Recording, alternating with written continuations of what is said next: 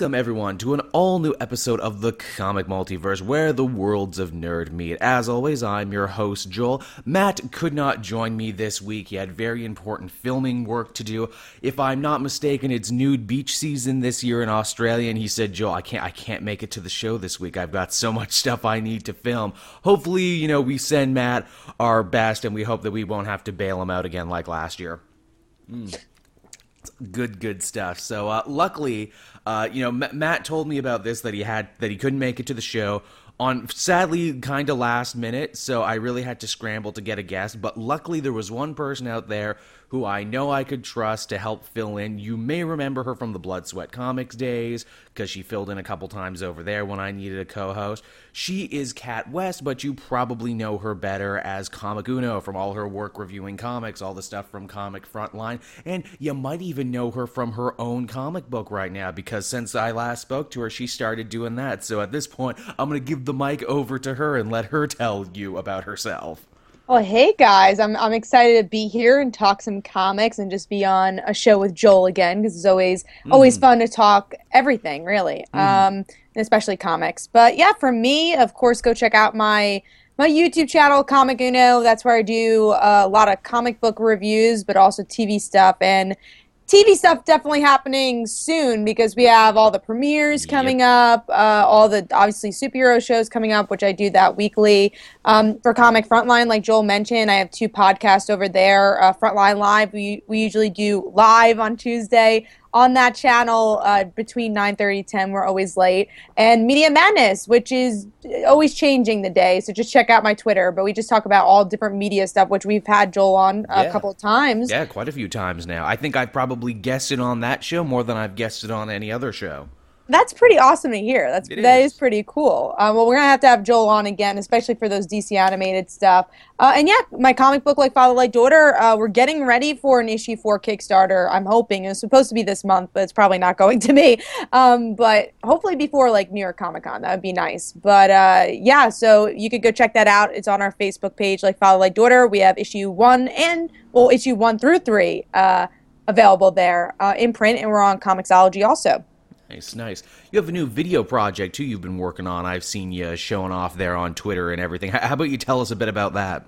Oh, thank you. Yeah, I do have a new video project. I'm working uh, as as you know, uh, I, am a writer, so mm-hmm. I don't really do a lot of comedy stuff. But this is a show we we did back in uh, when I was probably in high school, and I, and I just graduated college. So me and my brother, uh, we're just like, let's bring it back, and uh, we we wrote a couple of scripts, and we we're planning about like five to six episodes, and it, it comes out every Wednesday, and it's a comedy show about um, a fa- uh, really about a family, and I play every single character, and we have a lot of guest nice. characters too. So it's a one woman show, but it's a web show. It's a lot of fun. So if you like comedy, uh, there's also a couple of comic book references, very few because my brother know, knows nothing about comics, but uh, it's fun. Hopefully, you guys can check it out. That uh, that sounds great. I was sure to peruse that when I knew you were going to be on the show. I'm, I, of course, am a big fan of comedy, and I know good comedy is hard to do because comedy is 100% subjective. Exactly. It is hard, but you, you try. You try. I'm, I'm very much a situational humor type person, mm. so uh, that's, that's usually what I like to see.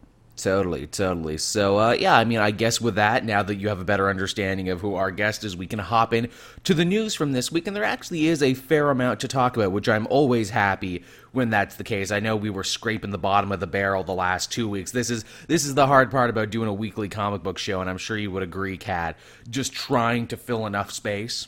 Oh yeah, like there's some news stories. I'm just like, oh, is this really a news story? Mm-hmm. I guess so. Let's do it. Um, yeah, it's it's it's hard, especially um, right before again the superhero shows, yep. and that you know New York Comic Con's coming. We just had San Diego Comic Con, so you're kind of in this rut Yep. of no news. Yep, you're in, you're, you're in a weird news no man's land from everything getting announced at San Diego then a bunch of nothing, and then a bunch of stuff that's going to be announced at New York. In fact, uh, for the first time ever, I actually have a little insight into some stuff that's going to be happening at New York, but I can't talk about it. I'll just say keep your eyes peeled to that one when it happens. But uh, our first piece of news this week is uh, I'm sure you heard about this uh, Monsters Unleashed. We assumed it was going to be a new Marvel book from Cullen Bunn, but now they've gone the extra mile and said, oh, no, no, it's not going to be a new comic, it's going to be a brand new event, is what it's going to be.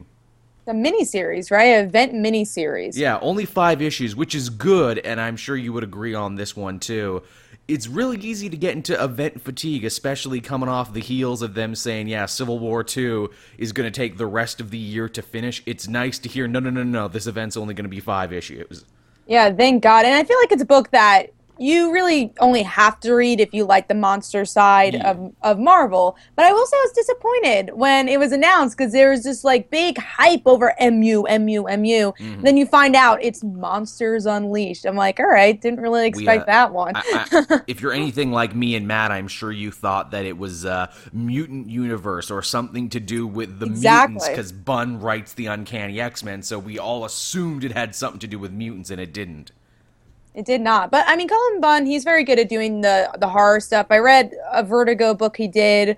Um, I think it was about a year ago, some wolf thing, and that was pretty okay. Um, so yeah, I, I don't know if I'm gonna read it, but it's good for the people who like monsters, and I'm glad it's not an ongoing. Because at, at Yes. first I thought it was. and I'm just like, why? if, uh, if anything, this kind of sounds the way they're pitching it like a palate cleanser event, kind of like the same way uh, Pleasant Hill was, where it's like, look, it's not going to be heroes versus heroes. It's going to be heroes versus a very specific threat. In this case, it's all the monsters of the Marvel Universe, your devil dinosaurs and your. Uh, what is it? American kaiju's and all these other crazy things. Uh, Fing Fang Foom was another one they mentioned, and you see in the promotional art are going to attack New York, and all the heroes have to get together to stop them.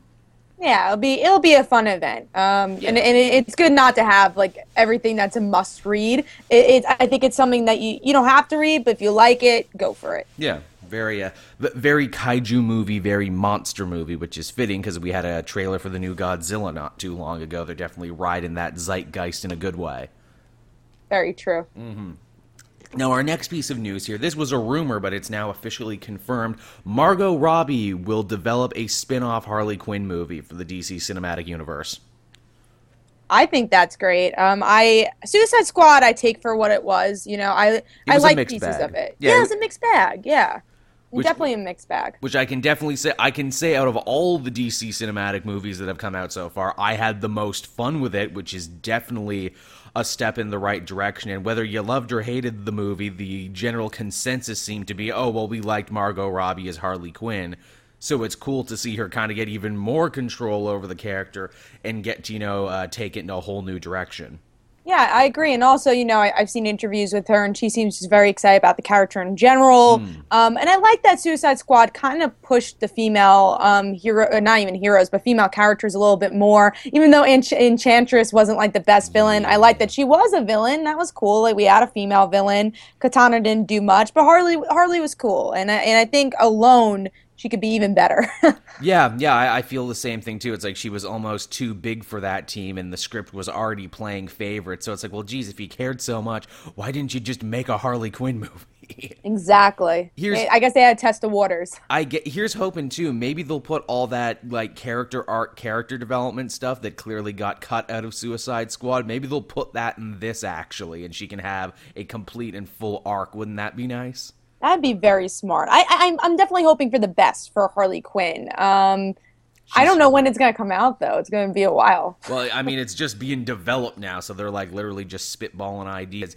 2030. yeah, really. You know, it's it's funny to think, you know, when we look at a Harley Quinn, and I mean, DC editorial and the comics have even said it officially now. She is the new pillar right next to Batman, Superman, Wonder Woman, and Justice League. Harley Quinn is now a new pillar of DC Comics, and I'm like, wow, from a character who started out on the cartoons as a sidekick, as a henchwoman, is now a pillar of their universe who consistently sells uh, you know, massive amounts to justify a spin-off movie all her own. Did you ever think we'd live in this day and age? I definitely did not, but it's a good age to live in, and it's cool also that I feel like just a lot of like non, I guess, comic book fans really like her. They do. Um, it's very do. interesting how non-comic fans are drawn to her. I know in my uh, when we talked about the movie on the podcast when it came out, I uh, made a very solid point of saying that when I went to go see the ther- uh, movie in theaters, there were like older women, like women my mother's age, who came with Harley Quinn dyed hair, like the blue on one side, red on the other. And I'm like, what is going on here right now? It's a new age of fandom, but it's a great, great age of fandom to see more people liking heroes in general Yeah. or villains. I and I don't know what to say about, about Harley Quinn anymore it's- because it's he's more true. a hero. it's true. Her morality kind of changes from book to book, doesn't it? In Suicide Squad, she's more of like uh, like a villainous anti-hero. She's more chaotic evil. Then when you read her own book, you know she's you know hey she's more fluffy and funny and everything, and she's closer to what you would call a hero. But then you know they'll still do some Gotham stories every so often where she's doing more evil things. Her her morality changes from book to book. It is hard to nail her down. I hope they do in the next couple of years, though. But I think she'll be more of a hero now, just just in general, because I think a lot, like you know, little little kids are liking her now. So Yeah, I think oh, they're yeah. trying to soften her up a little bit. Oh yeah, that uh, like that like DC superhero girl show. Like I laughed uproariously when I saw. I'm like, oh really? Poison Ivy and Harley Quinn are good characters on the show. That's that's funny. Which makes eh. sense that they've softened them so much in the comics now and moved them into more anti-hero directions. It makes sense, totally. Mm-hmm. I, I, I never thought I'd see the day, but it's kind of adorable in its own way because you know Harley's is a character I've always liked, so it's fun to see her there. I can only imagine because again we mentioned New York Comic Con where we're both going to be and we're going to meet for the first time. Wh- what's your over under? How many Harley cosplayers do you think there's going to be at New York Comic Con this year? Like every minute I think we'll see one. Um, there's there's always gonna be a lot, and I think we're gonna see now Suicide Squad versions. At first, it's just like who has the bigger hammer. I mean, that's usually is like someone has a weird hammer or Uh-huh, some uh-huh. other thing. But uh, yeah, I think we're just gonna see a lot of Suicide Squad versions. Um, yeah, there's just gonna be a, a ton of I mean- cosplay. I mean, you can buy all that from Hot Topic now. I thought it was hilarious. I went to the drugstore and I was looking in the hair dye section for no particular reason. I was waiting to get I was waiting to get passport photos taken because again, I'm going on a trip soon. And I saw they literally had Joker branded and a Harley Quinn branded hair dye just like in the drugstore hair dye section. I'm like, "Wow." that's how mainstream like all these things are becoming. It's Mm-hmm. And very how. cool. Yeah, definitely. So yeah, I mean that's that's that movie for you there. Uh, we'll be sure to keep you posted on that one as more things develop. Uh, now, a new story that you weren't even sure about until I put it down here, but uh, Marvel has already announced what their Christmas specials are going to be for this year, and we've got two special one shots. One starring Gwenpool, wherein it looks uh, like she's going to be meeting Santa Claus and going on some crazy adventures, and the other one is a Heroes for Hire Power Man and Iron Fist Christmas special. Well, I'm definitely excited for Heroes for Hire because I Mm. feel like that's be especially with Power Man Iron Fist has become such a family book, and that'll be kind of fun to Oh, see yeah. with the Christmas stuff. Gwenpool, uh, I I read the Christmas special last year, which uh, was actually pretty solid. It was an anthology book. It just wasn't about her. I didn't expect that though. I liked the stories, but I, I thought it was gonna be about Gwenpool. So I'm reading it. I'm like, yeah, cool. Learn more about this character, and then I find out it's not even about her. So I'm hoping this one will be like either advertised that it's gonna be Gwenpool, or just say, hey, this is a Marvel Christmas special, This- and Gwenpool might be in it. This one looks to be more about her. But yeah, I agree. The Christmas special last year they did with Gwenpool was a total swerve. You pick it up where it's like, okay, before her new series starts, you got to read about her to see what's going on. Oh no, wait, it's an anthology story focusing on She-Hulk and lots of other people who show up to an Avengers Christmas party, and it's like, oh wow. Yeah, you didn't expect it. I feel like Gwenpool trolled me a lot Mm. during that. I, I remember I wrote a review about them. Like, I think Gwenpool uh, trolled me. Uh, but Same. let's hope it doesn't happen again. Uh, and we'll actually see like a good even amount of Gwenpool. But I have a feeling it won't happen. But we'll see. I, I like what you said too about the Heroes for Hire, Power Man, and Iron Fist one. I've been loving that book currently. Like that's like my favorite book to champion right now from David Walker. I think it's so unique, so stylistic. It's got such a great, you know, kind of like sense of humor and like sense of warmth. Even you mentioned the family thing to, about it, which you wouldn't expect from a superhero book like this. Yeah, it's it's crazy how those two characters have changed, but I think changed for the better. Um, I'm probably gonna read Power Man, Iron Fist, and trade just because I read it up to like maybe issue six or something, and I had so many books, and especially with Marvel, they double ship and they Oh, have like yes. 30 books coming out in a week. I'm like, ah, I guess I'm gonna have to pick this up like later when it when it goes in trade. But it was it's a very solid book, especially if you like that family aspect, which but it's still Power Man and Iron Fist. It's still their book, but they they add the family stuff pretty well. One of my favorite things about that book is that Luke Cage is going out of his way to not swear because he's got the kid around now, and Jessica Jones made him promise not to swear. I love it. I love it. Meanwhile, she still does. It's like, hey, so you get to do it, but I can't. Hey, Jessica Jones, she she has the power. Actually, you know, what's hilarious in another classic instance of I don't think Brian Michael Bendis reads other people's books. Uh, there was there was Spider Man number eight this week. Yep. And Luke Cage is swearing all over the place. I'm like, ooh, ooh, Bendis didn't read Walker's book, did he? He's not honoring what's happening in that book. I was literally thinking about that when when we were just talking about that because I read Spider-Man issue eight also, and like it was weird that it, again it was just Brian Michael Bendis's view of these characters, but not really the Power Man in every other comic that's going on with Marvel with them in it, which again was the non-swearing and stuff like that. Yep. As uh, as we famously say on this show, and I have to give credit to Caitlin Sea Monster for coining this term uh, on an episode of the Comic Multiverse. Honey Bendis don't care. Honey Bendis do what he want. I love that totally. She's getting those shirts made up for New York Comic Con. If you write her, she might get you one. it's just a picture of a honey badger with Brian Michael Bendis's face on it. Honey Bendis don't care. It'd be funny if Brian Michael Bendis passes by too, because he's Oh. always walking the floor there. Oh, I hope. funny. I hope that happens. I really do. I'd love it. He's like, that's a great shirt. I want one. I, I'm sure he would. He, he, he's a he's a really good um you know he's good with all that. He's got I a like sense of humor. oh totally. I like Brian Michael Bendis, but like again we I, I see his flaws in his writing, but issue eight wasn't his strongest issue of stuff for Spider-Man. I, I mean, we, we end up talking about Bendis a lot on this show, and he's definitely a roller coaster of a creator. When he's good, he's so good. I agree. And when he's not, it's just like, ah, come on, man, really? Especially now with like what's happening with uh, Civil War too, where it's like, did you write this so long in advance and you didn't coordinate with anyone else? I think that's one of his flaws as a writer, is because he puts out so much content and he writes so far in the future. Eventually, a lot of the stuff just uh, stops connecting. Yeah, Spider-Man issue 8, which is his own title, is a big I mean, that's a big example of that where they're still talking about Hulk just died. I'm like, Yeah. "What?" It's so disconnected. That was months ago now. Yeah, and that's why when you read it, it's like, oh, I guess I didn't really have to read this issue, which kind of sucks because it's it's Miles. You want to read you want to read the book, but it just feels so out of place.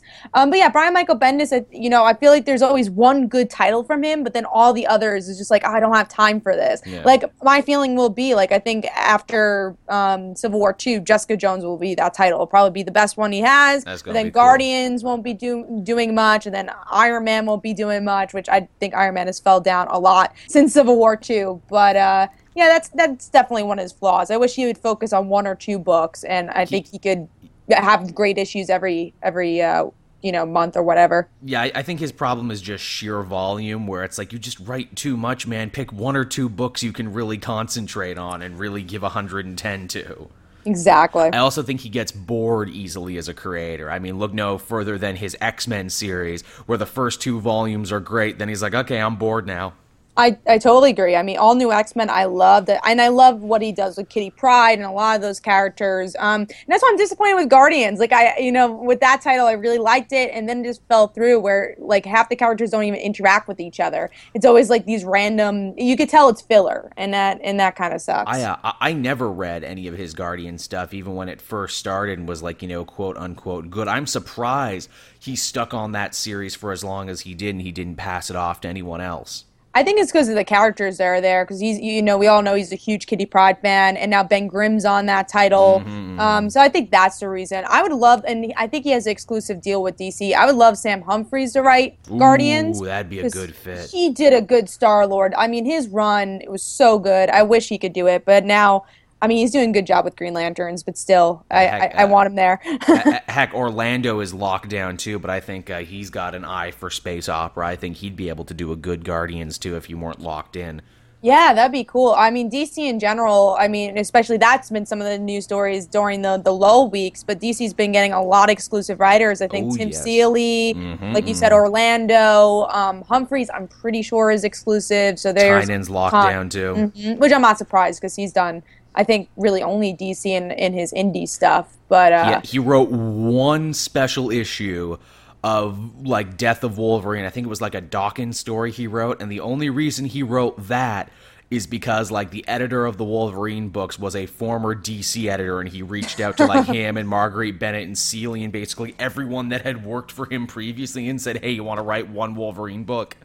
That's so funny. Yeah, I think that's the only thing he's ever done. Um, but I've been, I think he's been doing a good job at Detective. Oh yeah, I oh, like yeah. it. Oh yeah, we'll we'll talk more about Detective when we get to it. But yeah, Definitely. Detective was great, uh, great this week. Uh, another piece of news. This technically came out from last week, but we haven't had a chance to talk about it yet. And this this story is freaking nuts here. I can't I cannot believe this one for the life of me. Fox is going to make a a, a action movie out of the life and times of Stan Lee. Yeah, I, I heard about that. Um, I don't think we need a Stan Lee movie uh, about. I mean, about him is great because you know he's lived a, a, a, good life. Very and- interesting life. Yeah, but I don't think we need an action movie. I think you should do like um An actual biopic. Exactly and like have someone obviously play him. He could make his own cameo, which would be great. Oh Uh, God, yes. I would love that. I'm try- but like uh, kind of like um oh, that Mary Poppins movie that came out. Like I was Oh. thinking about that. Saving Mr. Banks. Yeah, yeah, yeah. Yeah, it could be like in that type of form, but it'd be about Stan Lee and Marvel. I think that'd do so well. But what action moves is Stan Lee going to make? Is he gonna be like a super spy, the next, um, you know, Bond? I don't know. I, I think they were throwing around Kingsman when they were talking about it. Like they wanted to make a Kingsman style Stan Lee movie. And I'm like, why? His real life was interesting enough. You don't have to zhuzh it up. Yeah, that's so weird. He was I, in the Signal Corps in World War II. He, you know, helped launch all these amazing heroes and moments in American history. You can't write like a movie around that. Like the movie basically writes itself. yeah, I could see that being like if they really work hard on it, like award winning type movie. If It they be an do. Oscar movie if you did it mm-hmm. right. Yeah. Heck, he, he married a sassy British woman that he's been married to for all these years. I don't know if you've ever gotten to hear Stan Lee's wife talk, but she's kind of amazing. She's basically a real life Peggy Carter. I haven't. I have to. I have to look at some of those interviews. But yeah, like you just said, it. I mean, he has a cool life in general. I think it's cooler to do a, a biopic on him. Hopefully, they change their mind, or if this gets canned, because I think it'll get canned before it um, ever hits theaters. I hope. There, there seems to be a genuine lack of interest for it. It's funny. I, I'm sure you saw it because it got tweeted around there. It was like a Yeah. poster mock up of a Stan Lee movie, and it was like, you know, uh, what is it? Bryan Cranston is Stan Lee, and I'm like, yeah, that'd be that'd be a good fit. I could see that.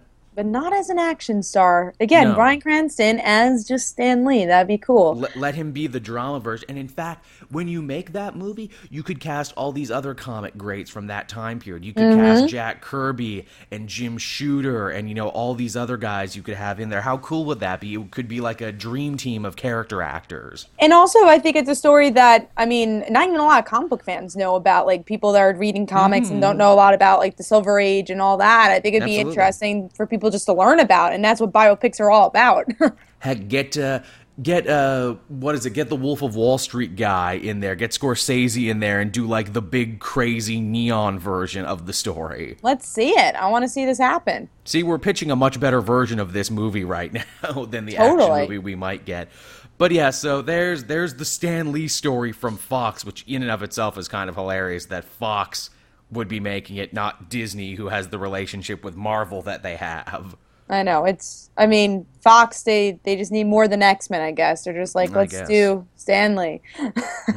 Fine then, we don't get any of your superheroes. We'll make a movie about your guy then. we'll do that. You'll see. Uh, yeah, you'll see how much of a blockbuster that one is. Uh, so moving away from uh, the Marvel side of things, we got some interesting uh, DC movie news over here. We got our first look this week at the tactical bat suit for assumedly the next live-action Batman movie they're going to be doing. It look cool. I don't know if I have much of a comment because it wasn't that amazing, but it was cool. That's that's the thing at this point. We've seen so many bat suits at this point, some good, some bad, some excellent. That really, it's just like, well, if it looks like Batman, then you did a good job. If not, I, I can only harp on the things you got wrong. And obviously, the things everyone is harping on is the goggles, because they're like, guys, in 75 years, Batman never wore goggles. Why are you trying to reinvent the wheel here and essentially make him look like a Nite Owl from Watchmen? That's Warner Brothers for you. Yeah, that's probably why they're like, hey, you know that Watchmen movie we made? we, we can. It was good. Let's let's make Batman that. Al- Also, the fact too with the goggles, you know who did wear goggles though? Owlman, the evil crime syndicate version of Batman. Maybe that's what they're going for. That's that's the whole Batman movie. His crime syndicate. That's the twist at the end of Justice League. They're like, you know what? Justice is stupid. Crime is great. Let's become the crime syndicate of America, everybody. Yeah, you see that you see that smile Ben Affleck gave in the, in the trailer. That's because he knows he's he's evil. you know what? Bats are stupid. Owls are great. I've decided. oh man, can't wait for that cliffhanger. and then you know we go over to another universe and it's like Brandon Routh and like Michael Keaton and everything and they're the real Justice League and it's like we have to stop these evil doppelgangers. I would I would see that movie though. I think I would see it more than I'm excited to see Justice League and, th- and this you, version. and then you call it Justice League Crisis, but we need help. Who will help us? Then Grant Gustin as the Flash oh comes God. running in. I'll help you. Yes, give us that. I'll I'll take Grant Gustin any day. like people would be so confused, like your average moviegoer, but comic fans would be like, "This is the greatest thing to ever happen." Yeah, the craziest, crazy, craziest thing to ever happen, but uh, greatest. yeah, I mean, like, yeah, it's not a bad costume at this point point. Like I've said, I've kind of exhausted things to say. It looks like a bat suit. I like the material. Looks more like armor and less like a basketball. all I'll say is thumbs up. there you go. Of course, the problem too is like you know when they say the tactical suit, I'm like, is he gonna wear this for the entirety of his movie, or is he only gonna wear it for a certain scenario? And if so, why are you making a big deal out of a costume he might only wear for a couple minutes? I guess because Batman Day was this week, and they're just like, why not show his suit? Mm. Wait, this one's not ready. All right, we'll show the one that's gonna appear for a minute. Good that, plan. That's that actually makes a lot of sense. That makes a heck of a lot of sense. Yeah. I, I don't even know how to take Batman Day anymore, too. It's like, look, I work in comics. They're my bread and butter. I read them every day. Every day is Batman Day to me. Yeah, I feel yeah. I feel like a lot. I think someone asked me, Oh, are you going to do anything for Batman Day? I'm like, I just reviewed like three Batman comics this week. That's exactly. enough. I, I literally can't make Batman any more special on my channel. We had All Star, we had Detective, we had Batgirl and the Birds of Prey starring Batman. There's really, yeah. We're, at, we're at maximum Batman. There can be no more Batman. I think I reviewed the same books and, and then I added Teen Titans too because I had to do a Tim. So I think I I've read every um, and and reviewed every Batman book this week. it's true. It's true. It, it's hard to get comic uh, critics on YouTube and in other mediums to get excited about Batman when we're already devoting so much time to Batman. Hey, hey I love Batman. Me too. But I don't have to celebrate him on the day. I Look, think the only hero I'll do that with is Spider Man. Is like, all right, there you go. There's never enough Spider Man. Me, me, and Batman are tight, man. Me, me and Batman, we know what's going on. I, I, don't need to do anything special for his birthday. We we can Netflix and chill. Me and Batman, it's all good. Exactly, and I don't think Batman wants a day. You know, Spider Man, he, he's he's a he's a guy who's like, yeah, I could I could have a day. He's like Flash. I, am cool with a day. But Batman, he likes living in the shadows. He doesn't want a day. J- uh, Gerry Duggan had a funny one there on Twitter where he's just like, you know, what about Superman Day? How come Superman doesn't get a day? That's true though. Why doesn't Superman have a day? I think every other hero does. you would you would think being the original one, like the case zero hero from which all others uh, draw from. I know everyone made a big deal about his 75th birthday, like last year. Mm-hmm. But we yeah, had a Superman American Alien Elise. That was amazing book. That was that was excellent. That's definitely going to be on one of my best of the year lists when I eventually make that one up. Me too. I think so. I, I can't I can't see any other books really beating it. I mean, there's definitely a lot of good books this week, but uh, I mean this week this uh this year. But American Alien blew me away, and I think mm. Supergirl, that new one that's coming out, is going to be very similar, and I'm so excited for that. Nice. Yeah, American miniseries. American Alien is definitely on my list, and Paul Dini's uh, Dark Knight: A True Batman story is on that list. I didn't get to read that yet. I'm oh, you'll to. you'll love it. It's excellent. If you're a fan of Batman the animated series and just Dini as a personality, you'll love that one. I'm excited to read that. I'm gonna have to buy it. It's really good, especially if you're well versed in the Batman the animated series history, because he mm-hmm. benches this story from his life in what he was doing on the show. So he says, like, you know, we were this season in, we were just about to write Mask of the Phantasm, and then this horrible thing happened to me, and you jump off from there. And, like, all the people you know, like Dwayne McDuffie and Bruce Timm, they're characters in the book. Oh, that's so cool. That's so different, too. Uh, oh, I, I definitely different. have to pick it up. Oh, it's wonderful. It's Vertigo, like, it, it, like, it feels like such a substantial book it's one of the best non-Batman Batman stories you'll ever read. And interestingly, because it's Vertigo, it's Batman showing up in the Vertigo imprint, which he normally doesn't do. Yeah, yeah, it's very different. Batman's been showing up in different imprints. I think he'd had IDW for a couple of things. That's Gotham right. Academy's doing that. So DC sharing the love. Yeah, as they should. Uh, the last piece of news here we had was also Batman related, and that is hey, we kind of sort of got our first look at Jim Gordon. It was black and white and far away, but that was clearly Jim Gordon. Yeah, from what you saw, it was cool, right? Like I liked it. I'm actually really excited for J.K. Simmons to play uh, Jim Gordon. Me too. It's good casting. And I mean, at the same time, though, we've seen so much with Jim Gordon and Batman, in, in especially the live action stuff. I'm like, what else can you do? I still think that these Batman movies have missed the mark on the Bat family. Like, they never showcase them. They Why don't. you do those movies? Like, I want to see Barbara Gordon, and obviously there might be Jason Todd or whatever. I want to see these characters. Also, uh, Ryan Potter just did a video wanting to be Tim Drake. Let me see him. Uh, there's so many characters they could do that they haven't done in the movies, but Jim Gordon I've seen a billion times already. it's it's mind-boggling that we're so far into this like superhero renaissance that we're in right now and no one has been brave enough to take the dive on like kid sidekicks I don't know why. I think especially the Bat family, and you have so many awesome sidekicks there. you you wrote the book on it basically yeah, yeah. it's it's shocking and then like you see the success of stuff like oh you know hey here's here's hit girl over in the kick-ass movies wasn't she everyone's favorite clearly you can make a kid's sidekick work and have it be awesome this little kid beating up a bunch of adults. Why don't you run with that idea And especially with DC, who's you know a little bit darker than Marvel, like they they could do so much stuff with that. And I feel like, especially also with DC, they're trying to like I think they're doing trying to uh, you know bring the female hero to the forefront. And Batman has so many cool female heroes. Mm-hmm. Oh, And again, uh, I mean male hero sidekicks, Robin, all the Robins. Um, but you can even like I still think they should have Stephanie Brown in the TV universe. I don't know why they haven't done that. Gotham is one answer, Uh, but there's a, th- there's the rumor flying around there that apparently Dan DiDio doesn't like Stephanie Brown. That's the rumor. I could I could understand that rumor because I mean I love Stephanie, but I'm I think that DC doesn't really know what to do with her. But at least they're trying with Detective. They really are. Which I, Stephanie's one of my favorite characters. She- so that's she's the best she's been for a while in the pages of Detective right now, which I also enjoy. But she still needs more screen time, which I think they're doing. Actually, they're going to do a um like a, a spotlight story just on her, which is so great. As as we'll explain when we get into what we read this week, which in fact we're going to right now. Uh, the Detective Comics team is down a member right now. They are. Oh man, that I have so many mixed feelings about this. I have so many mixed feelings about this book because I I like that you know Tim Drake died, quote unquote. Um, I really like the ending because you're like, who's next? Them. I hope it's Cassie and Superboy because that'd be cool because I feel like we haven't seen the real versions of them, or it could be you know JSA because we haven't seen them, or like Booster Gold or some or some random person. But um, the thing I didn't like is that I felt like some of the emotion was off because we found out in the end what happened um like even that Ste- and i love stephanie like i just stated she's one of my favorite heroes.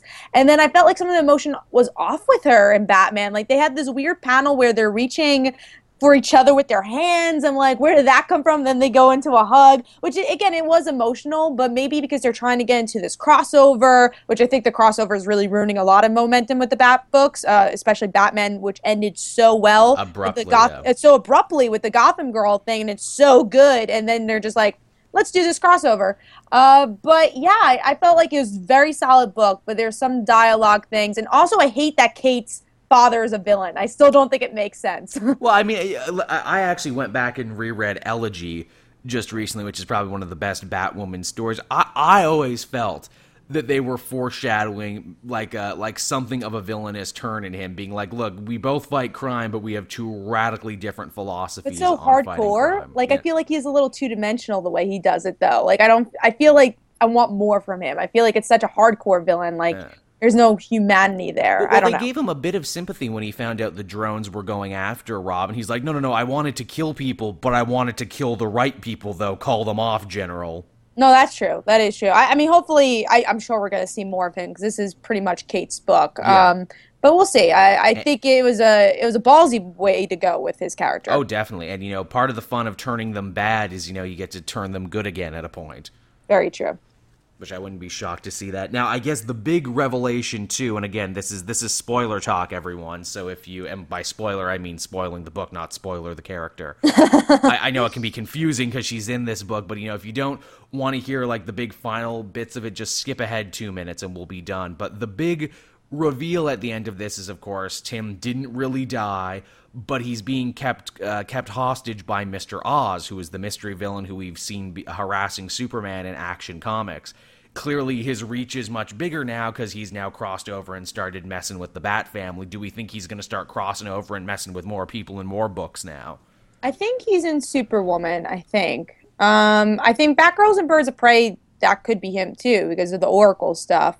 Possibly. Um, yeah, I think we're definitely going to see that. I, I, this is definitely going to turn ahead. I don't really know when, but this issue was a big push. This is one. I mean, Oh, this is one of DC Rebirth's biggest issues since the special. Definitely. Um, yeah, it's it's huge. It really is huge. Um, and I'm not surprised it's Tim. You know, Tim, uh, especially with Detective, was starting to really make what his life used to be. Um, He Mhm. wasn't going to be a Robin, which kind of is in Tim's character. Like he he out of all the Robins could have turned not to be a superhero, which I think in Red Robin they did that for a little while. Um, and then being closer to Stephanie and all that stuff, uh, it makes a lot of sense. he got rid of his stupid vulture wings. Thank God. I, I hated those wings so much. Man, Teen Titans, when it started in the new 52, had some butt ugly costumes, didn't they? They did. I, I could never get. I love Teen Titans. I could never get into that any of the runs. Really, I, I, I just did not like it because their personalities weren't even there. Um, it, Tim also like they tried, but it wasn't there. I, I like this idea too of setting up Mr. Oz as like a universe wide villain. And of course, there's all sorts of theories kicking around with the character. Is the Oz short for Ozymandias? Is he, because he's a bald guy wearing a green cloak, could he possibly be old 52 Lex Luthor back again? There's a lot of interesting theories with him. Yeah, I think either way, DC's going to really surprise us, and I love that it's becoming more that the world is connected. I think that was the biggest problem with New 52 is that it wasn't, but now these stories are showing like this is connected, this is connected. Even uh, they just re- recently re- um, said that they're going to have a holiday special. Like I don't really remember the last time DC's done something like that. Not in many, many years. The last one they did was a Valentine's Day special, I believe. Yeah, and I think it was all like Harley Quinn related. I think. Oh no, no, no, it wasn't. It, Harley I think Harley own. Quinn was in it. Harley got her own holiday special. They also did like an anthology one that was like Batgirl and her gangbanger boyfriend she was seeing for a second in the Gail Simone run and like Superman and Wonder Woman. I never even read it. I think I just read the Gail Simone bit and that was it. Yeah, I think I, I definitely read it. I I feel like Lois may have been in it, or maybe that was the I'm time pretty when sure Lois you did review it. I think you and I were like the only two who actually covered it.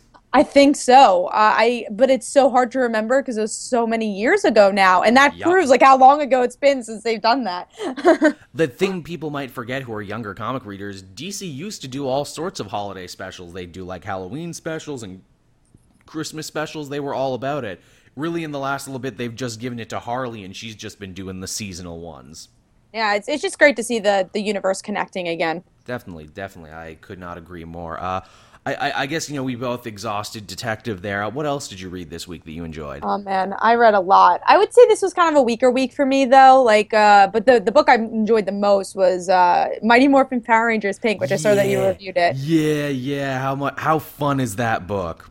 It's so good. And what I love about it is that I think even more than the the current Mighty Morphin Power Rangers book, it fleshes out Kimberly's character so well Oh, that yeah. her friendships mean something. Even her mom actually is a character mhm. here. Um, the villains are characters, and it actually brings up the stakes. I know that some people's problems with this issue, I read a few reviews, is that oh, it, it felt slow, like the plot didn't go anywhere. I'm like, that's the point because now you care about the characters. So when we do get to that point, like it'll mean something, We and, I, and that's stakes. important. Yeah, the stakes were heightened here. I love that, and artwork's just gorgeous. Oh, such a good book. These uh, these new Power Ranger comics do such smart things, throwing in ideas that I always asked myself as a kid, and like questions I always asked myself, and that is like, how how do the main villains keep their monsters loyal? And in this issue, the monster didn't stay loyal at all. Once uh, once the fish guy found out that uh, Goldar had gone rogue against Rita and Zed, he's like, "Well, I'm not working for you anymore." Yeah, it, it, I love the spin on the the villains because they're always so two dimensional, and and I think it also brings up to the point where when you have a fight in the show, it's always like one episode, and then you have the Zords Mm-hmm. come out, and and this when you get the Zords out, hopefully we will, it will mean something. It's like yes, this is finally here, and Kimberly's the leader of this. It's it's so awesome and so different, and it's actually again fleshing out these characters. And talk about great use of continuity, bringing back the Sword of Light, bringing back the old Shogun Zords that have uh, that Goldar Frankensteined into a new War Zord.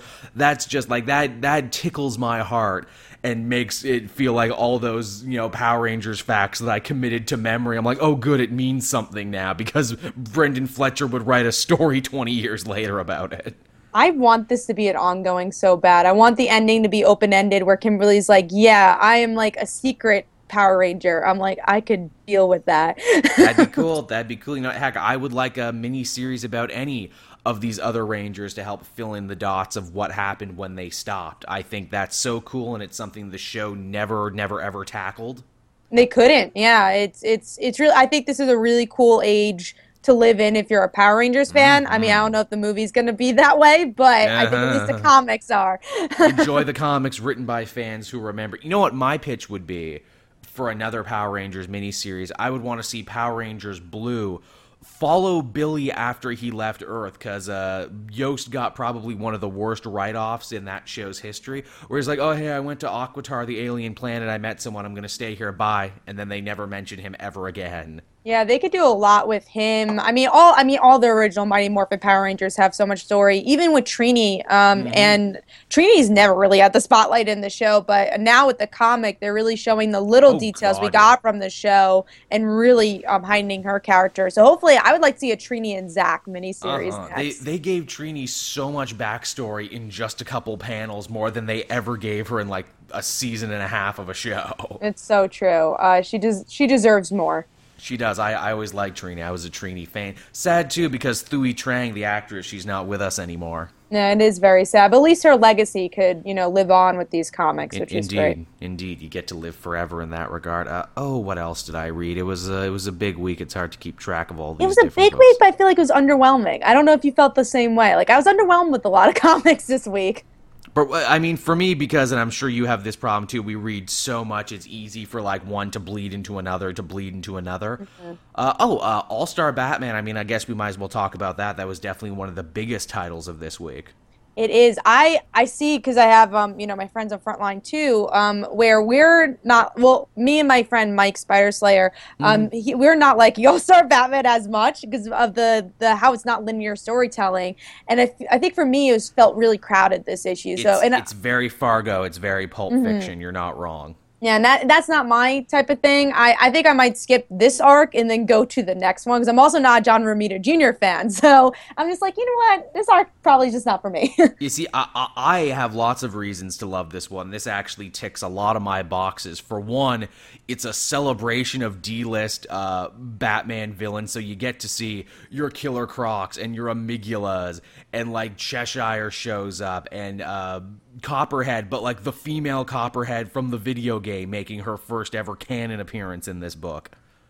yeah, there was definitely a lot, but again, there were so many of them. I wanted just one to be focused on. It's like they all just made like mini cameos, but yeah, it's, it is cool to see like D-list Batman villains because you always see the A-list Batman villains show Mm-hmm. up. So it's, kind of cooler to see Scott Snyder widen the the world a bit Oh, yeah. more. I mean, geez, they treat KG Beast like the biggest threat ever. Did you ever think that would be a thing? Never thought that was possible. Yeah, they make KG Beast out to be like the coolest dude who ever lived. Uh, the other thing I liked about this issue is that it actually offered some explanation of why Two Face is acting so weird, and the reason they give I thought was quite clever and a very Scott Snyderian piece of writing, where he says, you know, well, every other time Two Face came about and was doing two themed crimes, that was like the Harvey Dent personality trying to get caught and trying to get sent back to Arkham. But this newer, more evil Two Face, this is the dark side of his personality fully manifesting. Yeah, I like that. I I think again, if it was linear, I would get even more from that. If it was like more from Two Face's point of view, like it was such a cool mention. I want to see that played out even more, and I'm sure hmm. it will be. But Yeah. I, I, I, I dug that one, or at least I'm digging it, I should say. What else did you uh, have this week that you want to talk about? um, I guess uh, one book I was actually surprised with this week was Green Lanterns because I feel like that's been on and off, and I love again I love Sam Humphries writing. Mm-hmm. Um, but finally, I liked Baz and Jessica. Usually, I just like Jessica because I think she's the better developed character. But um, Baz, he he was really cool because they're actually building a friendship, and and this is also bu- builds up tension that Jessica couldn't make a construct, yeah, but yeah. she overcame that, and um, I thought it was a really solid book. I liked it a lot, um, and I thought the art improved because I think some of the artwork and previously there's some sketchiness to it, yeah. some of the facial expressions, but here is a lot more solid. You you can tell with the faster turnaround rate for this DC book that, uh, or for these DC books in general, that a lot of the artists are feeling overtaxed. So you can tell mm. that okay this is the corner cutting issue. Oh, totally, totally. But yeah, this was uh, this was definitely more of an issue that I think they were building up to, and uh, I think now they're going to do some like more one-shot ones where it's like, oh, they have a family dinner, which is cool though because it's building up those characters. And again, I think Sam Humphries is really good at those like relationship mm-hmm. comics, which I love. So uh, I think they're, they're going to be fun either way, and that builds the friendship, which is very important for this book. Absolutely, especially because it's like it's a buddy cop book, and you know what? I was out of Green Lantern for so long because you know the mythology had become so dense and mm-hmm. so layered, and I had missed so many runs in between. This is such a great fresh start, and this is definitely the one Green Lantern book that I am reading, even if I'm reading it slower, but I am reading it. Yeah, it's a it's a it's a cool book, and uh, I, I like it more than the Hal Jordan one right now, just because that's not really my thing. Like you just said, it's very well, I, honestly, with Hal Jordan, I think they're just repeating a lot of stories because it's like Sinestro versus Hal. I'm like, oh my god, we've seen this way too many times with Geoff Johns' run, which he did it great. But let's see something different. Which mm-hmm. Green Lanterns is that's what it's offering yeah, there's definitely a freshness and a newness to it. Uh, one book I read this week, I don't know if you got a chance to cover mm-hmm. it or not because it's actually outside the DC Marvel purview because it's its own imprint now. Doom Patrol number one from the Young Animal imprint. I did read it, and uh, I want to hear your thoughts first. It is incredibly weird, but then again, Doom Patrol was always weird, so in a way, it's kind of living up to the uh, what is it to what was set previously. What did you think? Yeah, no, that was literally my thoughts. It was like, oh my god, this is weird. I don't know if I like how weird it is, but uh, I will say, because I I dabbled in Doom Patrol, but I've never been like a huge Doom Patrol fan. So I don't really know a lot of the characters. Like I know Rita and like the, those type of characters, like more mm. of the the bigger ones.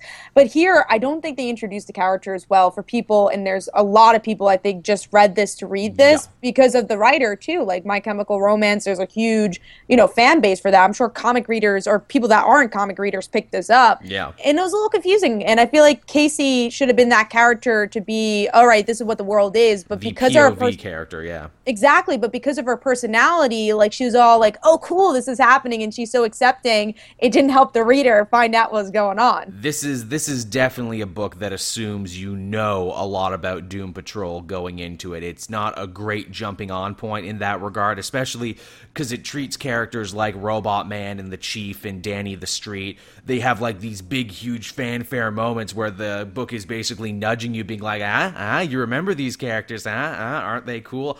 I remember them, yes, but if you're a new reader, you're going to be completely lost. Yeah, and again, a lot of new readers are going to read this. I, am sure of it. Um, or even people that just didn't really read Doom Patrol, like me. Obviously, mm. I'm not a new reader, but I just didn't really get into the franchise, and uh, I've only dabbled. But here, it definitely should explain more. But I'm going to give the next issue a try. I think it definitely gave me enough. Uh, to uh, to give some credit to Gerard Way, obviously he's a huge fan of Grant Morrison. Grant Morrison having you know the landmark run on Doom Patrol that everybody remembers. Way does a good job mimicking a younger Grant Morrison. I will give him that. He definitely captures that aesthetic in his writing. Definitely feels very Morrison, and and I think that's dividing though because some people love Morrison and some people don't. I'm always in like I like some of Morrison's runs, but he does tend to go weird for me. Heck, I think people would argue Morrison made more sense in his Doom Patrol days when he was younger, and he's making less sense now as he gets older. I can agree with that. what was Multiversity about, guys? Explain that in one sentence. I don't know. No one knows. People write comics about themselves. I'm pretty sure. yeah, I, I, mean Morrison's the master of that. He's been writing himself into his own work since Animal Man. Exactly. Um, but yeah, it's cool. Like if you like that that run, I, I think it, it stays true. Which is it's a mm-hmm. cult book, so it should stay Definitely. true to being a cult book. Yeah, if if you have a particular Doom Patrol itch, I think this one will scratch it. Uh, what else did you have going on this week? Um, talking about I guess a, a book that I really like in general, but it's not DC or Marvel. Lady Killer. Um, it was really solid this week, and if you haven't read it, it's pretty much the suburban housewife being a, an assassin, and she's running her own business right now of being an assassin, and everyone wants her. Is like, hey, you know, we have a union for assassins. You want to join?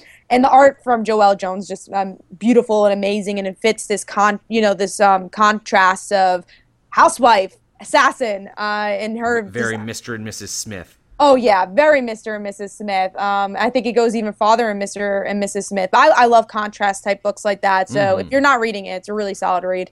I'm uh, I'm looking at it right now. I like her little pillbox hat. It reminds me a lot of Jackie O or Doctor Girlfriend from uh, Venture Brothers. Oh yeah, it totally goes that route. Um, yeah, and there's a trade. It's a the second one. I, I do think you have to read the first volume first, and the advertisement is not great because on the comic it just says Lady Killer, so you don't know this is the second volume. Mm. So I think they should say this is the second volume because you do need to read right. the first volume to understand it. one of the volumes here I'm looking is called uh, "Feel the Crazy." oh man, it's it's so good. Uh, I can't. I hope that it becomes ongoing. It just needs to. It's it, it's beautiful. It looks beautiful. Yeah, I'm looking at the art right now, and you're right. It does that contrast for like you know really beautiful suburban scenes and like you know quick shots of bloody violence and everything. That does look cool. No, I think you'll like it, Joel. Uh, yeah. it, it, may get a trade for it. there, uh, there you go. Everyone who complains we don't talk about enough indie books here on the comic multiverse. There you go. This is why you get Kat, everybody. get some indie books. That's why you get that. Get your indie books in there. Uh, Another DC one I read this week that also did the kind of non-linear time structure thing. I don't know if you kept up with this one or not, but Deathstroke has actually been quite interesting under Christopher Priest. I have read it. You know, I there I feel like this is another book because I again I like linear storytelling a little bit more, but uh, I I I see the potential. The artwork's beautiful. Mm. Um, and I like Rose is being added to this. I love the yes. family dynamics. But the oh, other characters yes. need to be explained, I think. The other characters I don't know who they are. And I'm like, what are you doing? I need I need more information. But I think if it becomes more linear, it could become a really good book. it, it's it's funny because it starts off as like the most cliche, seen a million times Deathstroke story ever, and that is oh someone from my old army unit may have betrayed me and I need to find them. And I'm like seriously, Slade, who who in your army unit hasn't betrayed you at this point? It feels like everybody has done it. Exactly. But now now they're at least again family stuff. That's always I think is the really good way to tackle mm, Deathstroke because that, that's the most interesting part about it. it. You know, so many sons and, and one daughter, but uh, they they have such a interesting, weird mm. relationship. Oh yeah, the the family stuff is great, and what I really appreciate about the family stuff in this book is they finally given his wife more to do than ever before. Oh yeah, to where now they've reframed uh, Deathstroke's famous origin as kind of like, oh, she was running out looking for him and everything during the time that their son. Uh, Jericho, Joey got kidnapped. And I like they're they're showing you all this stuff from the past and you're like, "Oh wow, they had a really dysfunctional family." Then you remember, "Oh wait, I actually know how this story ends. He gets his eye shot out, his son gets his neck slit. This is where they're going with this and they're actually going to retell that story here and now." Yeah, I think this is definitely more payoff book. Like you'll read mm-hmm. it and you won't understand it when you're reading these issues. That's why I'm holding on to it because I think in the end it will totally pay off and hopefully become more linear. But uh, yeah, I've been I've been again on the fence with it, but definitely I'm definitely want to read more. I, I never thought that I would actually enjoy a Deathstroke book, and I think that speaks volumes about the DC Rebirth. Throw you know good teams and good people on books like this to make it work. Uh, how do you feel that apparently they're going to be retelling the Judas contract in the not too distant future? That's going to be a big event between this Deathstroke book and that new Teen Titans book. Yeah, and also because of that movie coming out too. That um, too. It, t- it mm. ties. Mm. Isn't that funny how the timing worked out? Oh yeah, it's very funny. Uh, no, I think it's great because uh, I think it's a time period, especially where new readers haven't read that book, but it's obviously yeah. a very important story. So uh, I I like it. I hope they do some different stuff. That way, old readers who know the story, you know, it makes it a little different. definitely, definitely. Uh, what what else did you have going on this week that you want to talk about? Um, I guess I could talk about Superwoman. Um, I loved the first issue. Honestly, it was my favorite um, DC Rebirth issue. But then I read the second issue, and I felt like it was all over the place. And I, I love the idea that Lana's Superwoman, and and I, I like what they're doing. I like her relationship with Steel. But there was so much going on in one issue, and I in mm. a problem that they had with the first issue that wasn't as big was how many panels are on one page. Definitely. But it became a major problem in issue two. O- obviously, still very excited to see where it goes because I think it has a lot of potential. But issue one was so much better than this issue. And I, am upset because I loved issue one and I want to love this series because, as again, it has a lot of potential. Heck, uh, this second issue actually moved the story of Luthor's sister further than before. You thought she was comatose, but no, apparently. Yeah, that was interesting. Uh, Didn't see that coming. again, TV show of Supergirl is going to have her on there, so I'm sure they're doing it for a reason. what, what are the odds of that, huh? Exactly. It's That's almost- how DC works. It's almost like these things all tie together. And I guess because you talked about Superwoman, we can talk about Action Comics too from this week. Uh, this one told the story of the. I've been calling him the spare Clark Kent or the extra Clark Kent. Because you don't know like if he's real or fake yet. So it's just like, well, he's a spare. He's an extra they got laying around. They started telling his story and how even he's beginning to put two and two together and be like, a lot of the stuff from my story doesn't make sense and doesn't add up. Yeah, with the with this story, I think Elisa picks up the pace. Uh, I do like action more in Superman, which is weird because at first I like Superman more in action, but I think Superman was so slow with the Eradicator story. But I think that's been the problem with the Superman in books in general. Um, if you're a hardcore '90s uh, Superman fan, you will Oh, love yes. what's going on. Uh, how 90s is it? Jurgens is literally writing Superman again. Exactly. That's how 90s it is. Uh, and for me, like, I like Superman, but I'm not a hardcore Superman fan. I'm like a hardcore Superman family fan because I love Supergirl and like Superboy. But Clark, like, I like him, but he's not like my favorite uh, superhero. And I think it's slow. It's really, really slow. on this book, But They're but definitely uh, building a mystery. I just hope that mystery has a good payoff at the end of things. Exactly, and I and I think it also has to do with the double shipping. It's like, oh, we need to fill this up. Uh, I guess we could just say this here and not really move the plot, but that's fine. Give fake Clark a whole story. Really, isn't that going to seem like a waste of time? No, no, no. Give him a, give him his own story and see where that goes. Yeah, his whole own, his whole own, own arc. That's what they're doing. Um, but yeah, I liked it. I like this issue more than the prolonged Doomsday story because I think that could have been like four issues and not as long as it was. But it was still fun. They definitely made it into an epic, but at least it was shorter than the actual death of Superman. That is true. that is true. Man, how weird is that? Jurgens being like, "Hey, I wrote the original Death of Superman, and now I get to go back and kind of go to that well again in 2016. Didn't think this would happen." It's cool because you get a new modern version of that, and then you have like John, you know, Jonathan, who's just amazing. I really like mm-hmm. his character. Oh, He's me too. cute. Like his So cute. costume too. His costume's really good. Yeah, I want to see more of him. I want to see like Lois better used in this book. Um, also, like I, I like that they're putting her in the forefront, but they haven't dealt with the family stuff as much. But I'm hoping Superman now will do that because they're again done with the Eradicator story If so uh, far. if I was Lois, I would have kept the Hellbat armor and just wore it every day. Oh man, it, it would be like uh, renew your vows. What's coming up with Spider-Man, except with Superman, I guess. Mm-hmm. she gets her own costume. Imagine how much work you would get done if you just kept that Hellbat armor. Yeah, I mean, uh, you wouldn't need these books to be prolonged because Lois will just, you know, Deal with defeat it, all right. the battles. Yeah, it deals with it exactly. D- didn't they make a point of saying in the original Tomasi story with the Hellbat armor that it like slowly kills Batman over time or something? That was like their reason for why he couldn't just use it all the time for every fight. May- Maybe it doesn't for Lois though. It's like, yeah, but Lois is the exception because she's this and special, that, and that. though. Yeah, Look- she's special. Look, if I can live with Superman, I can use the Hellbat armor without it slowly killing me. I would love that though. I think that'd be fun. Like again, it, it's not reasonable for storytelling wise, but why not? I just I just want to see Batman show up at uh, Kent Farm or White Farm because they're not using the name Kent anymore. I just want to see Batman show up and be like, "Give me back my armor." and then Lois is like, no, and like he's like, all right. be like, "You want to take it from me?" No, not really. Batman away. That's a book I need to read. and little Jonathan be like, "Mom, did Batman just come here?" Yeah, but he's gone now. He does that. And then Jonathan's like, "You go, mom. You're you're the best mom ever." And she's like, "Yeah, I know. I just defeated Batman." Never turn away from Batman because he'll disappear.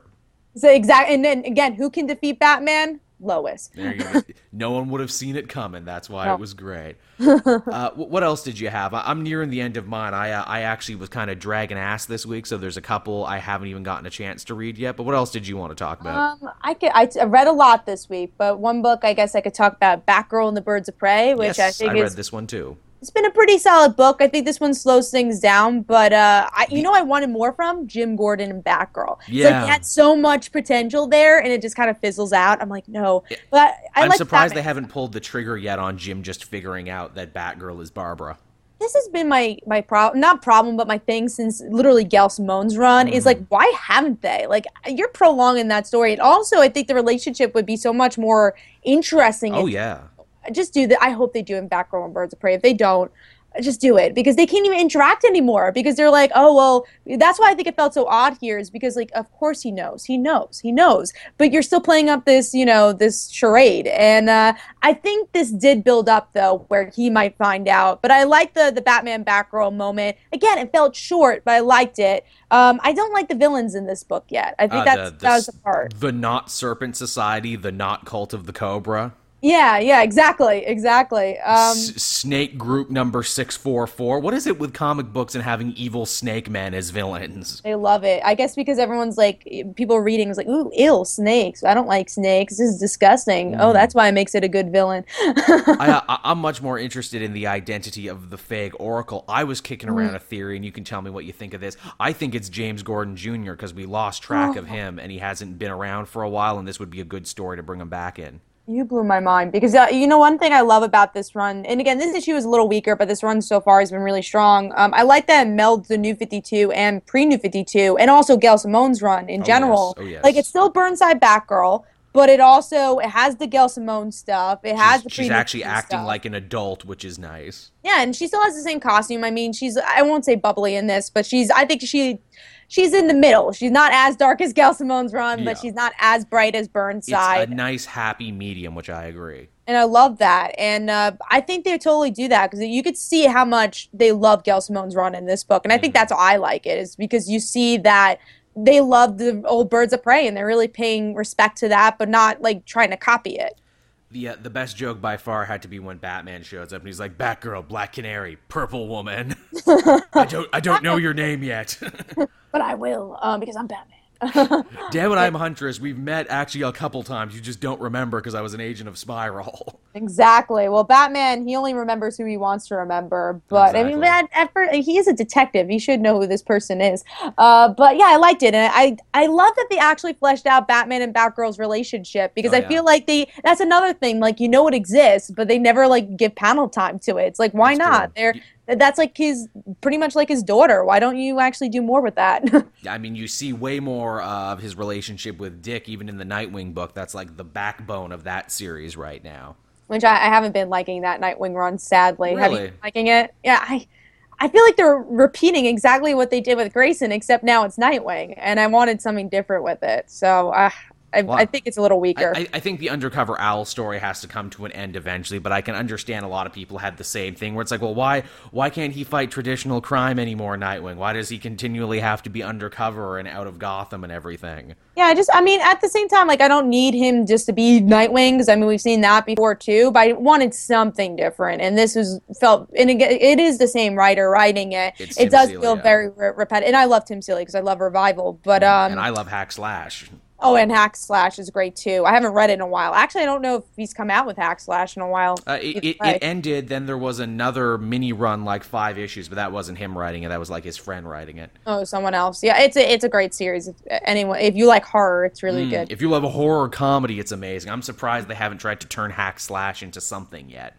I think they're trying. I know they tried for a revival, but because there's so many shows that recently had to do with revivals and you know Walking Mhm. Dead, they couldn't get it off the ground, which is such a shame because this would have done really well. It's such a good book. Um, if you guys aren't reading it, but yeah, going back to Nightwing. Um, I, I like his writing a lot, but uh, I, I hope this whole Court Owls thing is over soon because I feel like they they did too much with it in the New Fifty Two. Also, even though the Nightwing story was interesting with it. My uh, my ideal conclusion for this Nightwing arc is maybe he finally has like last words or last falling out with Batman and says, "Fine, I'm going to go establish myself in a new city." And oh, look, that new city is Blüdhaven.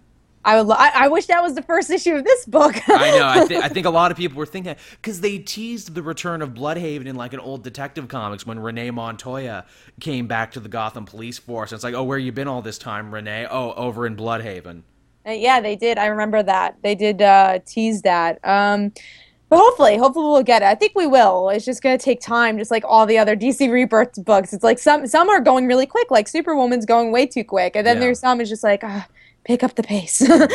Indeed. Uh, I guess from, you know, back on the Birds of Prey to Wonder Woman, I read that one this week too. Did you get a chance to read Oh, that? Yeah, that was real. I like the year one story more than the present day story, even though I like the present day story I, a lot. I, I kind of agree with you on that. I kind of think the year one story is stronger, and I feel weird saying that because we've had Wonder Woman's origin retold to us so many times in the last year, be it in the Legends of Wonder Woman, be it in the Bombshells universe. It's like, did we need to see this story again? Apparently, yes, because it's really good. Yeah, I don't know how, but I think it's because it's more of not Themyscira, which, yeah, Legends of Wonder Woman, and we also had Wonder Woman Earth 1, I forgot. That too, that from too. Morrison. There you go. So we saw it another, it's like three to four times in this, in 2016 alone. We've which gotten her origin again. Because we, I mean, before that, you never really get her origin, so it's just so weird. I guess because of the movie and everything, but that has um, to be why. I liked it though. I liked that it actually connected to the present day with Cheetah and that all that. That was the best part. In fact, one of the things I was worried about this Wonder Woman book because it alternates is would it feel weird to read it in trade? Putting this story as six at the end means no, it won't. It actually ties it with a nice bow yeah, I, I I'm really liking Wonder Woman, uh, and I love the artwork, and I can't wait until it does get out of this. But then I'm gonna miss Nicola Scott, and I hope they could util- utilize her in some way. Absolutely. I don't know if you read Black Magic, but they are doing a great job on that. But I think they had to stall it because of Wonder Woman. So at the same time, maybe I do want this to end. That way they could go back to that series. I, uh, I really dig what they're doing with Cheetah, Barbara, and Minerva, making her very important and very integral to Wonder Woman's origins and being like, oh, so this is you know they were friends once upon a time, and this is why how they became like you know best friends, eternal enemies. She actually became interesting. I never really cared for Cheetah because no I'm like I'm a, cared about Cheetah. no one did, and because I'm not like a huge Wonder Woman fan. Like I like her, I dabble in Wonder Woman. I obviously read her comics, but I'm not like the hugest fan of her.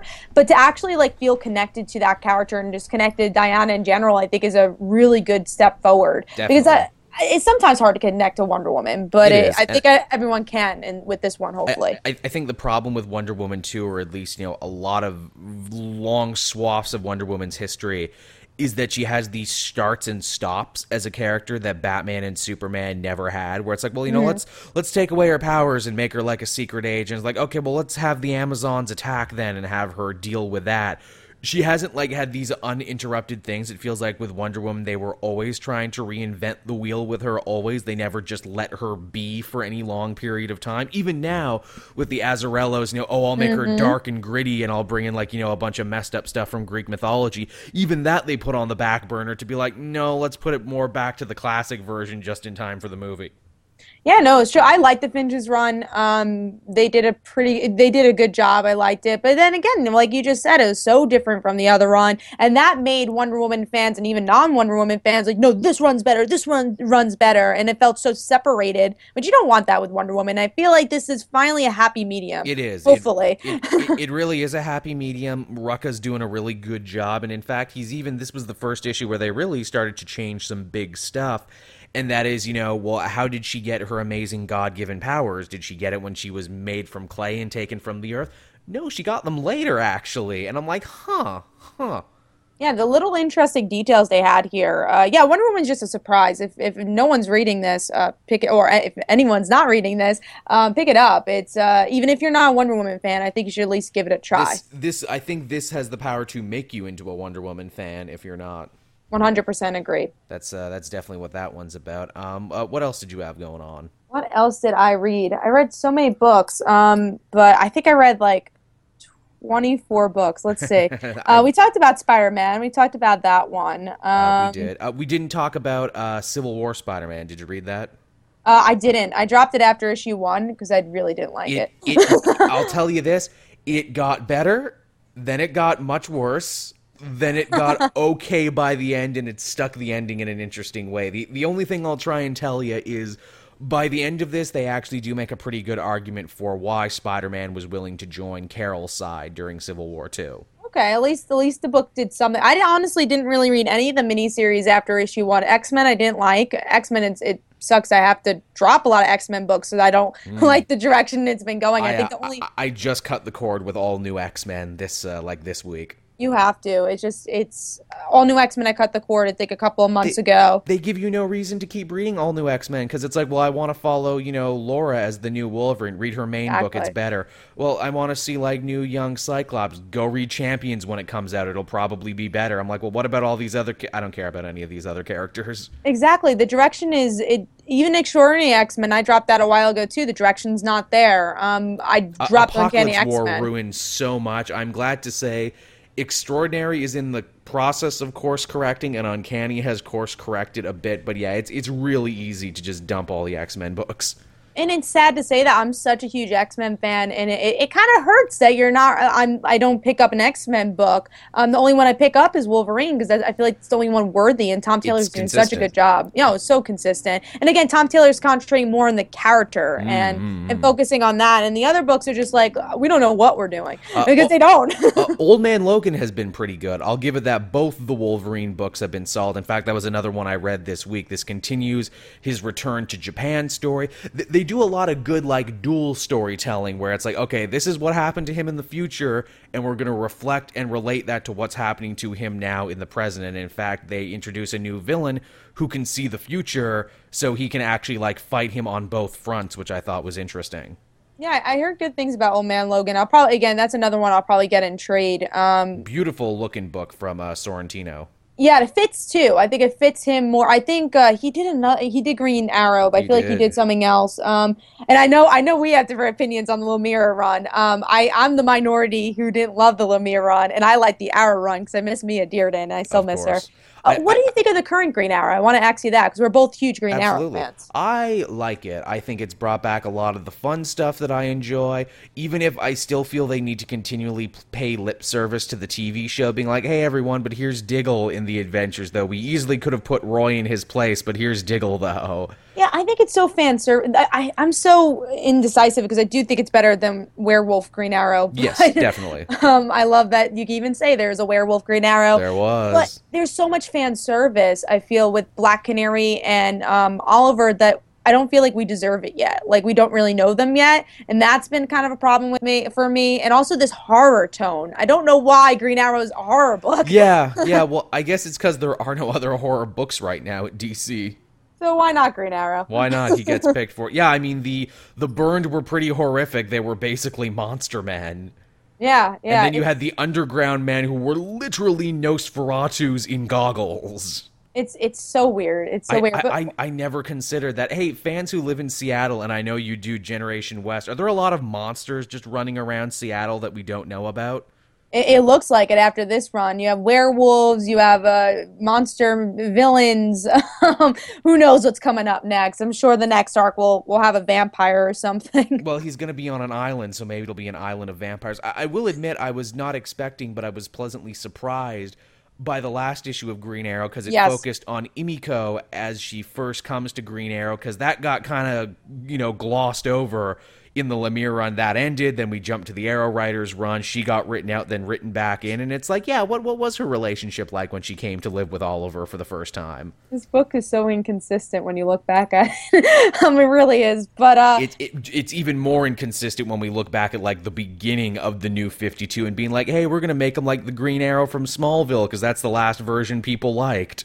Yeah, and then that didn't work. And the artwork I remember was not good. Um, he has been reboot. Uh, Green Arrow and Oliver Queen have been rebooted more times in universe in like the last couple years than I think anybody else. I just wish there was a writer. Honestly, I would love John Winick to come oh, back, but I mean, both.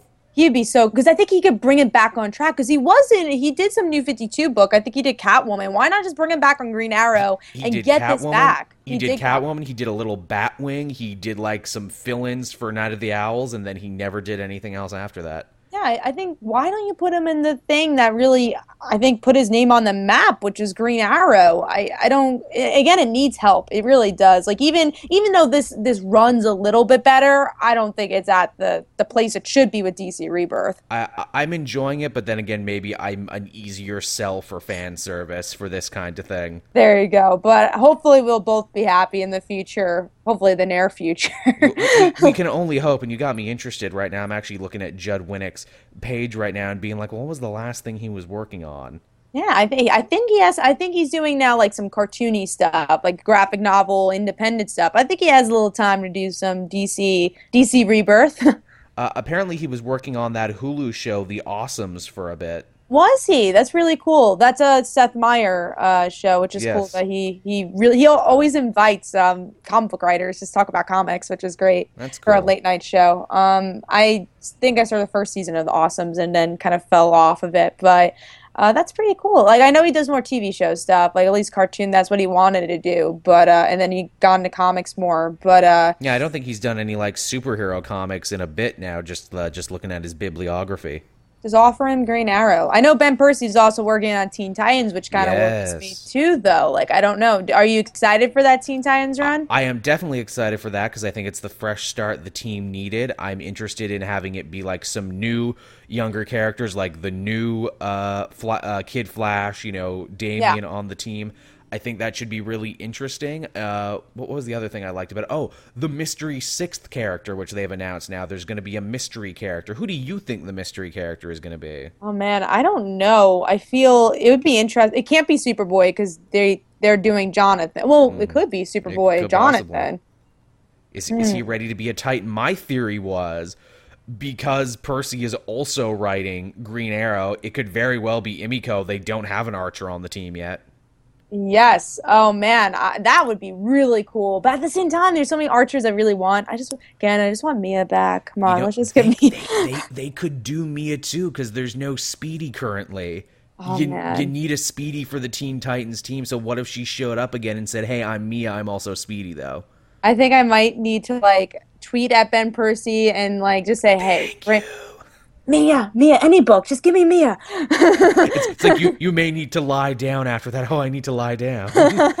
this is too much to take. if Mia showed up, I would need to lie down. Oh my God, she's back. I, th- I think there's a lot of interesting younger heroes you could sub into that team, and it would actually make a lot of sense. Yeah, now you know what you got me a little bit more excited. I I was already you know excited for Teen Titans because again, it's just it, I'm hoping it's better than the last one. I, I kept trying to jump on and off, but I just never could get into the last Teen Titans. Um, N- neither could I. The Lobdell stuff was, you know, too radically inconsistent. you know what's surprising about Lobdell? His run on um, Red Hood and the Outlaws has been really good so far. This one, it's I- been I- solid. I-, dare not pick it up, but then again, I have my own weird hang-ups about Lobdell. Yeah, I, I I usually like again like with his Teen Titans run, I didn't really like it, and some of the other stuff I didn't really like. But this was, I'm like, wow, this has been surprising me, and it's been a solid book. I I read the first issue because everyone was gushing about it, saying, "Oh, it's so great!" You know, Lobdell he wrote a really good Red Hood story, and I read that first Rebirth issue, and I'm like, it's just retelling all the other Red Hood stories we've seen before. It's it's just it's just Last Days. It's just Under the Red Hood. There's nothing new here. It's just a retread. Which I'm not surprised with the rebirth stuff, but but then issue one went into more of the Jason things, and then they even introduced Artemis well, um, and then the black. Uh, well, I guess a little spoiler: Black Mask is in it, um, and and he is He was like in the Rebirth issue. Yeah. Was he in the rebirth one? So um, now Jason's playing undercover with Black Mask, which I actually think works more than Dick Grayson. really so, now? Yeah, so it's it's interesting. Like Well, it's different. It blows me away because I remember in the Rebirth issue, like uh, Red Hoodie's sitting there in the bad guy bar, and he's like getting approached to come work for Black Mask, and I'm like, why on earth would you trust Red Hood? He shoots bad guys all the time. Why are you trusting him? He has a bat on his chest.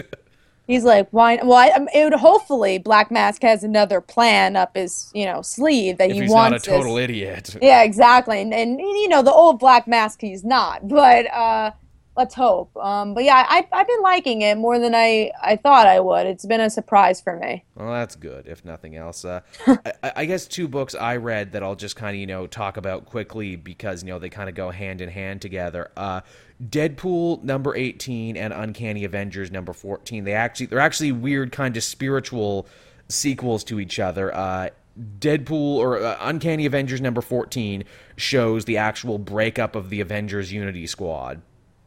Interesting. Yeah, I haven't been reading. Uh, I don't. The only Avengers title I've been reading, I think, I think, is All New, All Different, and that's been very inconsistent. So, I, I dare say Uncanny has actually been the strongest. It's also been inconsistent, but the last couple arcs have been super good. They had uh, Hank Pym Ultron come back. They're dealing with the fallout of that. All the mutants led by Cable on the team trying, you know, uh, break into a military research facility because they think they have a cure for uh, Terrigen poisoning. Captain America stops them. That leads to a fight, and Captain America, who we of course know is a secret uh, Nazi sympathizer now, after having his mind rewritten, disbands the entire team. that is interesting. At least it's getting like I feel like a deeper plot line going there. Definitely. Um, more than All New, All Different, where they don't know where they're going with that book, which is evident because they're rebooting it now or Yeah. relaunching it. which actually it looks to be much better in the relaunch.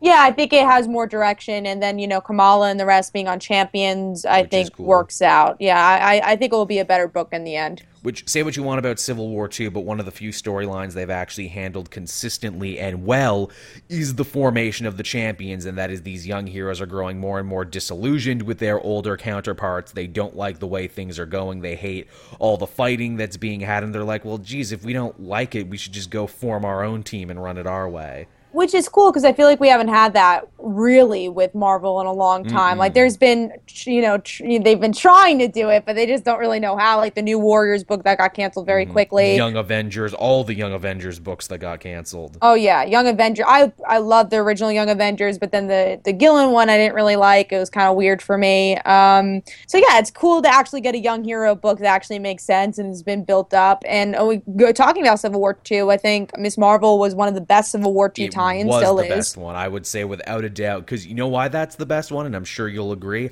Actual consequences that we're going to Yes. have to deal with in the future. They're not going to sweep this under the rug. Kamala's life has been forever changed by the events of Civil War II. Yeah, it's not repetitive, and also I think it actually shows what the Civil War II ethics meant. And now, like her mm. friends, which I do think by the end of this arc, like Zoe and all them, they're gonna find out that she's Ms. Marvel, and she's gonna have to deal with that, which could be interesting. I think that'll be really interesting. Also, one I read this week, A Force, has been a really solid Civil War II tie-in because it actually brings in more ethical problems, but um, it's the team being separated, but because of their disagreement it actually brings them closer together.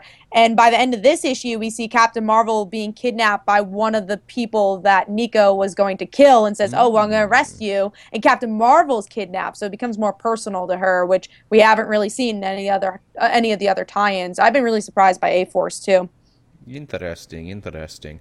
I know. I'm sure. I'm sure you've run across this too, because you read as many books as I do.